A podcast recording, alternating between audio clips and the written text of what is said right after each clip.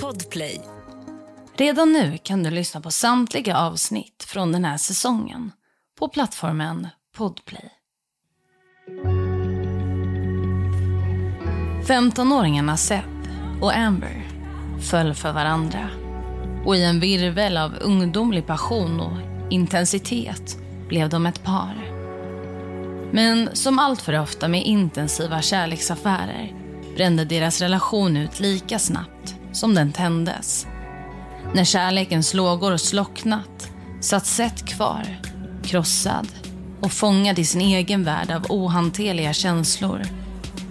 Han sökte sin tillflykt i sociala medier, på Facebook där han började avslöja detaljer om deras svunna relation. Detta framkallade en storm av konflikter. Något som kastade dem båda in i ett oväntat och mörkt tumult. And we heard another door just fly open and we just heard gunshot after gunshot after gunshot. And then you hear Kyle go, What did you just do?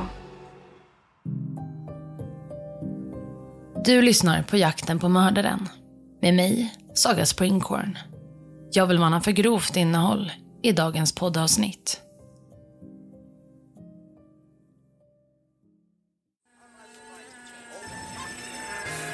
Det är den 17 april, år 2011.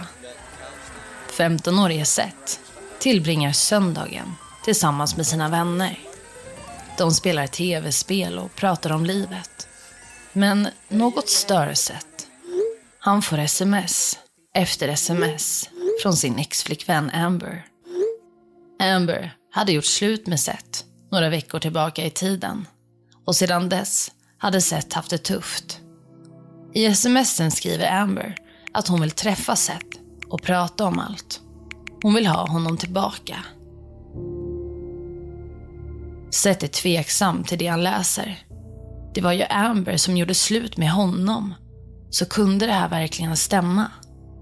Hans vänner får också ta del av smsen och de tycker precis som Seth att något är skumt. Det var som att Amber hade totalvänt. Amber ringer till Seth och föreslår att de ska träffas i den närliggande trailerparken. En ganska ödslig plats där många ungdomar hänger för att undvika vuxna. Seth är orolig för att Amber lurar honom. Men hon försäkrar honom om att så inte är fallet. Några av Seths vänner hör hur Amber i telefonen säger att hon älskar honom. Kvällen fortsätter med tv-spel och snack mellan vännerna. Lite senare är det dags för Seth att bege sig. Han lämnar hänget och börjar gå. Han bestämmer sig för att möta upp Amber i trailerparken.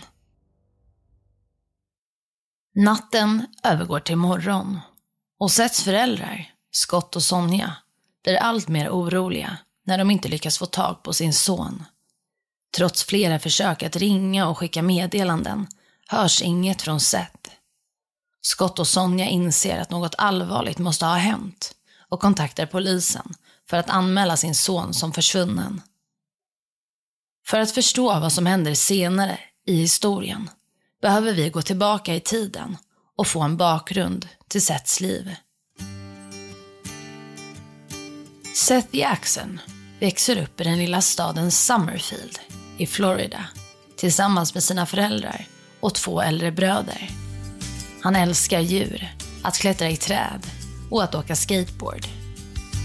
Seth är en cool, lugn och social person som på sin fritid är intresserad av kampsport och drömmer om att bli världsmästare. När han börjar på gymnasiet blir han snabbt omtyckt. Seth ser bra ut och är populär bland tjejerna.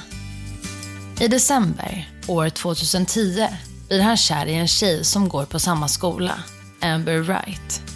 Kärleken mellan dem är intensiv och passionerad. De blir ett par.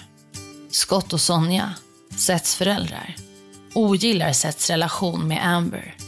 De anser att Amber är märklig och manipulativ. Seth däremot är djupt förälskad i henne och de spenderar mycket tid tillsammans.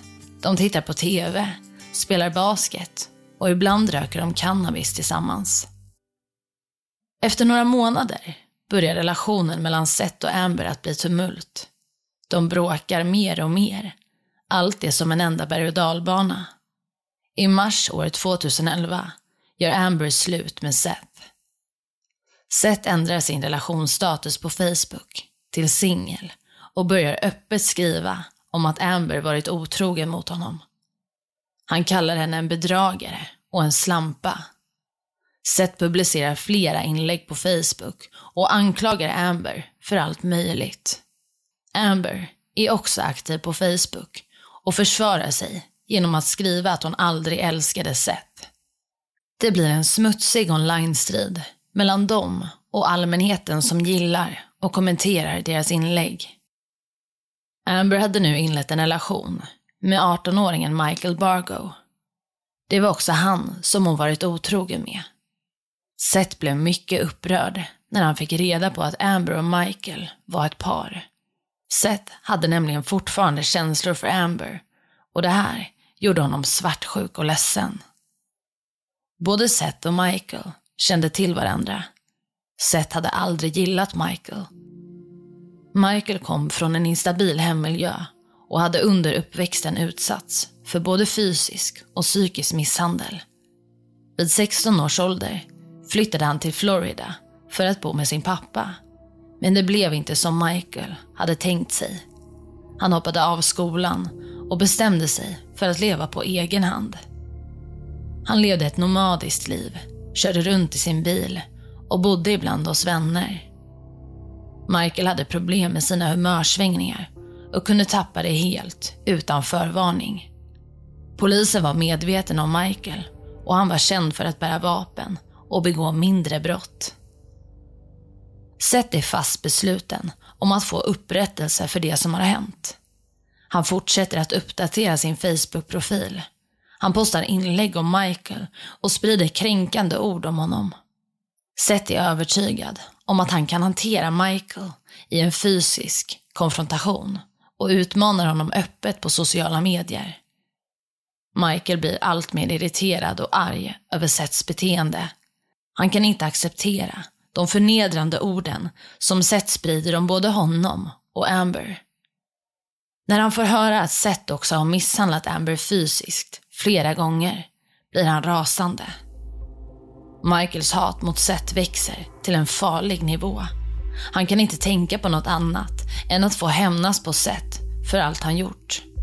Han känner att det här är en personlig kamp mellan honom och Seth och att han måste ta saken i egna händer. Ja, det är minst sagt turbulent mellan Seth, Amber och Michael. Men det hela ska bli värre.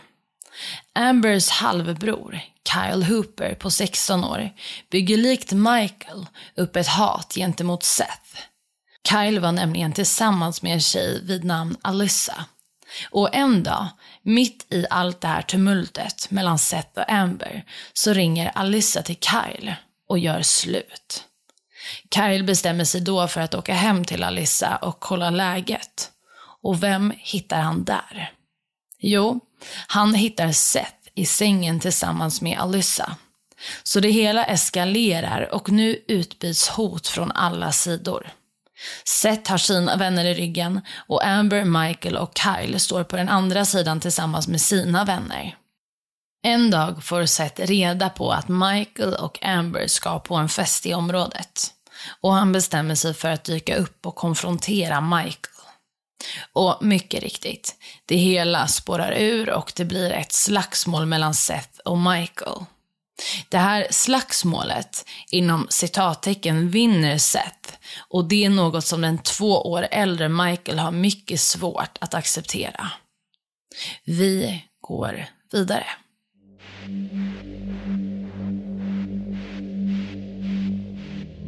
En annan person som kan vara bra att känna till i den här historien är Charlie Ellis. Den 18-åriga Charlie är gift med en man som sitter i fängelse. Hon har en trailer i ett ödsligt område i Summerfield.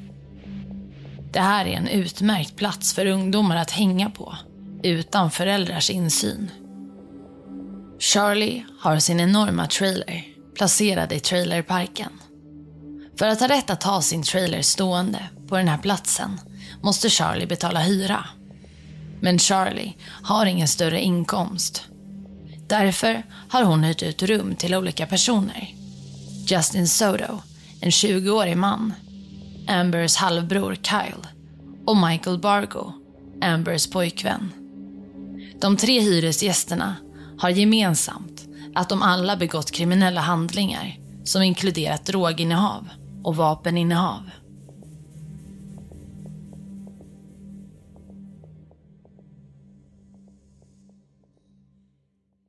Ett poddtips från Podplay. I podden Något Kaiko garanterar östgötarna Brutti och jag, Davva, dig en stor dos skratt. Där följer jag pladask för köttätandet igen. Man är lite som en jävla vampyr. Man har fått lite blodsmak och då måste man ha mer. Udda spaningar, fängslande anekdoter och en och annan arg rant. Jag måste ha mitt kaffe på morgonen för annars är jag ingen trevlig människa. Då är du ingen trevlig människa, punkt. Något Kaiko, hör du på Podplay. Därför är gardinerna. Det är nu den 17 april, år 2011. Ett antal personer sitter samlade i Charlies nedgångna trailer. Hyresvärden Charlie, Amber och Michael. Kyle, Ambers halvbror. Soto, som hyr ett rum av Charlie. Och 37-åriga James, som tidigare varit styvfar till Amber och Kyle. Enligt vittnesmål från de som sitter samlade i trailern säger Michael plötsligt att de måste döda Seth eftersom ingen tycker om honom. Michael har en plan för hur det hela ska gå till. Amber ska locka Seth till trailern genom att säga att hon vill återuppta relationen de tidigare haft. Sedan ska de alla hjälpas åt på olika sätt för att ta Seths liv. Michael är hämndlysten. Han vill att Seth ska se honom djupt i ögonen när han tar sina sista andetag. Seth ska veta att det var Michael som tog hans liv. Amber, Kyle, Soto, Charlie och James är alla med på planen. Ingen av dem ryggar tillbaka. Nu börjar planeringen. Men under planeringen känner 37-åriga James att detta kanske inte är en så bra idé ändå. Han börjar känna sig dålig och väljer därför att röra sig hem. Seth är nu på väg mot Charlies nedgångna trailerhus. Han kommer fram och går in i huset.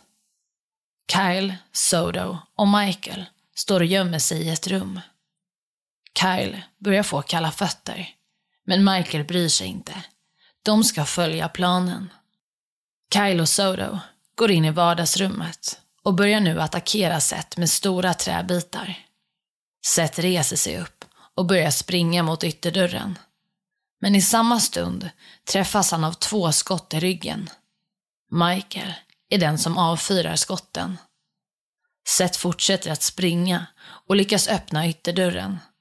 Han flyr, men Soto hinner ikapp och brottar ner Seth på marken. Seths ryggtavla blir blodigare och blodigare. Än så länge hade han överlevt de två skotten han träffats av. Men gänget var inte klara med honom. Sodo, Kyle och Michael tvingar med Seth in i huset igen. De för honom till badrummet och placerar honom i badkaret. Michael skjuter Seth ytterligare en gång och Seth avlider. Michael bryter nu Seths knäskålar med ett baseballträ för att få kroppen att passa in i en sovsäck. Sedan drar han ut Seths tänder, binder hans kropp och placerar honom i sovsäcken. Sovsäcken släpas sedan ut i bakgården där gänget tänder på. En kraftig eld uppstod, något som fick grannarna att reagera. Efter det att elden slocknat och Seths kropp reducerats till aska och benfragment skyfflade de de återstående kvarlevorna in i färgburkar. Dessa färgburkar kastades senare i ett närliggande stenbrott. Vidare rengjorde gänget brottsplatsen med blekmedel för att försöka dölja bevisen.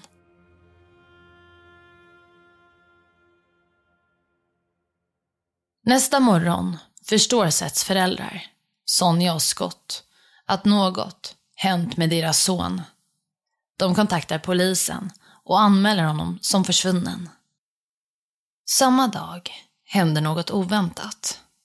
Ambers halvbror Kyle berättar för sin mamma att något hänt under kvällen och natten. Hans samvete hade börjat plåga honom. Han säger att han varit med när försvunna Seth mördades. Kyles mamma försöker förstå vad det är som har hänt. Kyle berättar en historia som inte riktigt stämmer med verkligheten. Han berättar om vilka personer som varit med under mordet i Charlies trailer. Hans mamma blir oroad och kontaktar polisen. Hon blir ombedd att ta med Kyle och Amber till polisstationen för att förhöras. Vid stationen intervjuas Kyle av detektiven Rhonda Strope. Kyles mamma sitter med vid förhöret. I ett annat rum, i väntan på förhör, sitter Amber, Charlie och Soto. Samtliga hade varit med under natten då Seth bragts om livet. Kyle berättar för detektiven Rhonda om kvällen och natten. Han säger att Amber fick Seth att komma till trailern. Detta för att Amber ville prata med honom. Mitt i allt hade Michael skjutit Seth, något som inte varit planerat. Kyle avslöjar inte den verkliga sanningen. Han påstår att han själv inte varit delaktig i det som hänt. Förhörsledaren, Rhonda, försöker att sätta ihop pusselbitarna och träffar senare Amber för att höra hennes berättelse. Okay, and then what happens? Seth comes to the Seth house. knocked on the door and Charlie answered it, and she was like, "Well, what do you want?" And he was like, "I just need to talk to Amber. Can I come in?" She let him in. He sits in the chair. Me and her are sitting by each other on the couch, and out of nowhere, Kyle just gets up and hits him.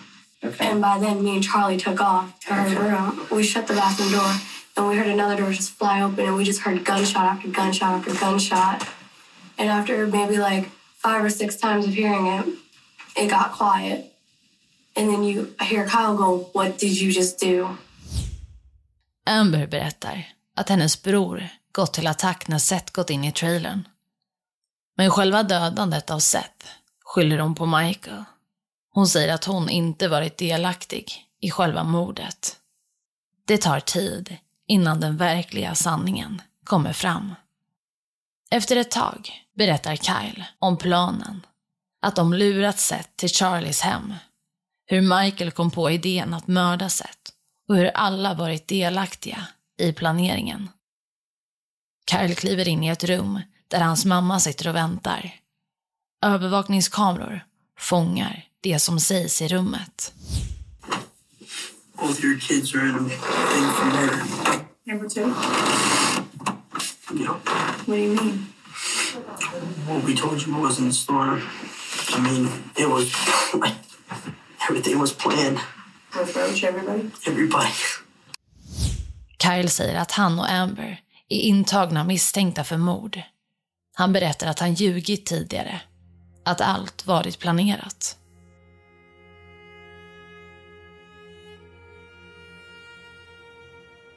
Kyle, Amber och Charlie får sitta tillsammans i ett rum i väntan på vad som ska hända härnäst.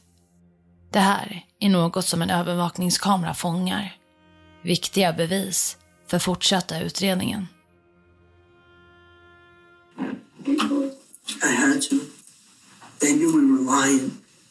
So we've interviewed Amber, Charlie, and now you can't now. I know you're lying to me. I'm sorry, guys. He's not gonna wait for me.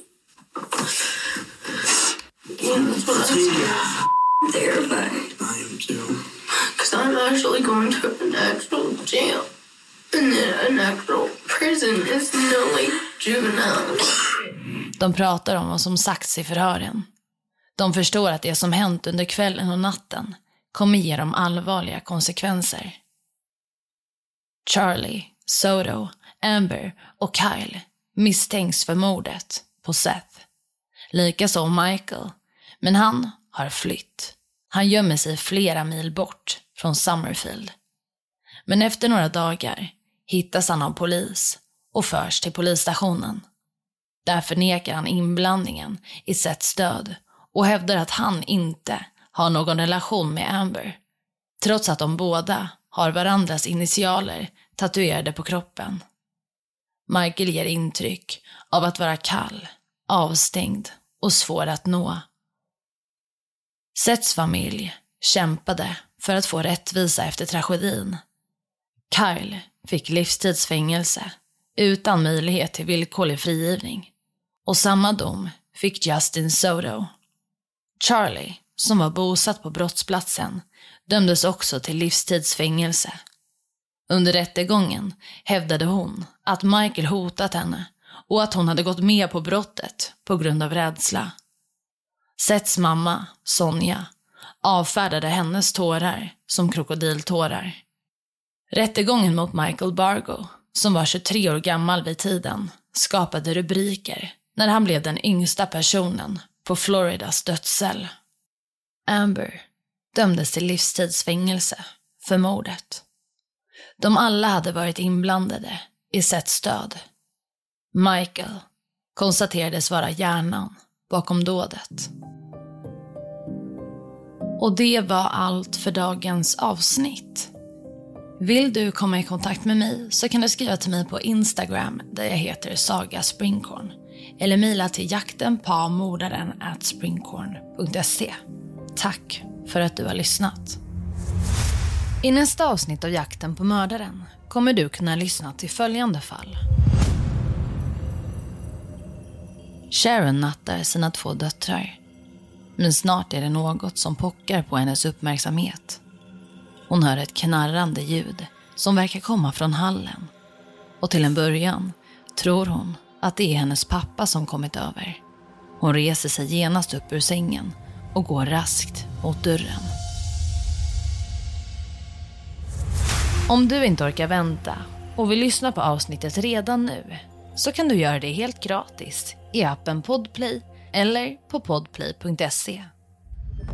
Podplay, en del av Power Media. Ett poddtips från Podplay. I fallen jag aldrig glömmer djupdyker Hasse Aro i arbetet bakom några av Sveriges mest uppseendeväckande brottsutredningar går vi in med hemlig telefonavlyssning och, och då upplever vi att vi får en total förändring av hans beteende. Vad är det som händer nu? Vem är det som läcker? Och så säger han att jag är kriminell, jag har varit kriminell i hela mitt liv men att mörda ett barn, där går min gräns. Nya säsongen av Fallen jag aldrig glömmer på Podplay.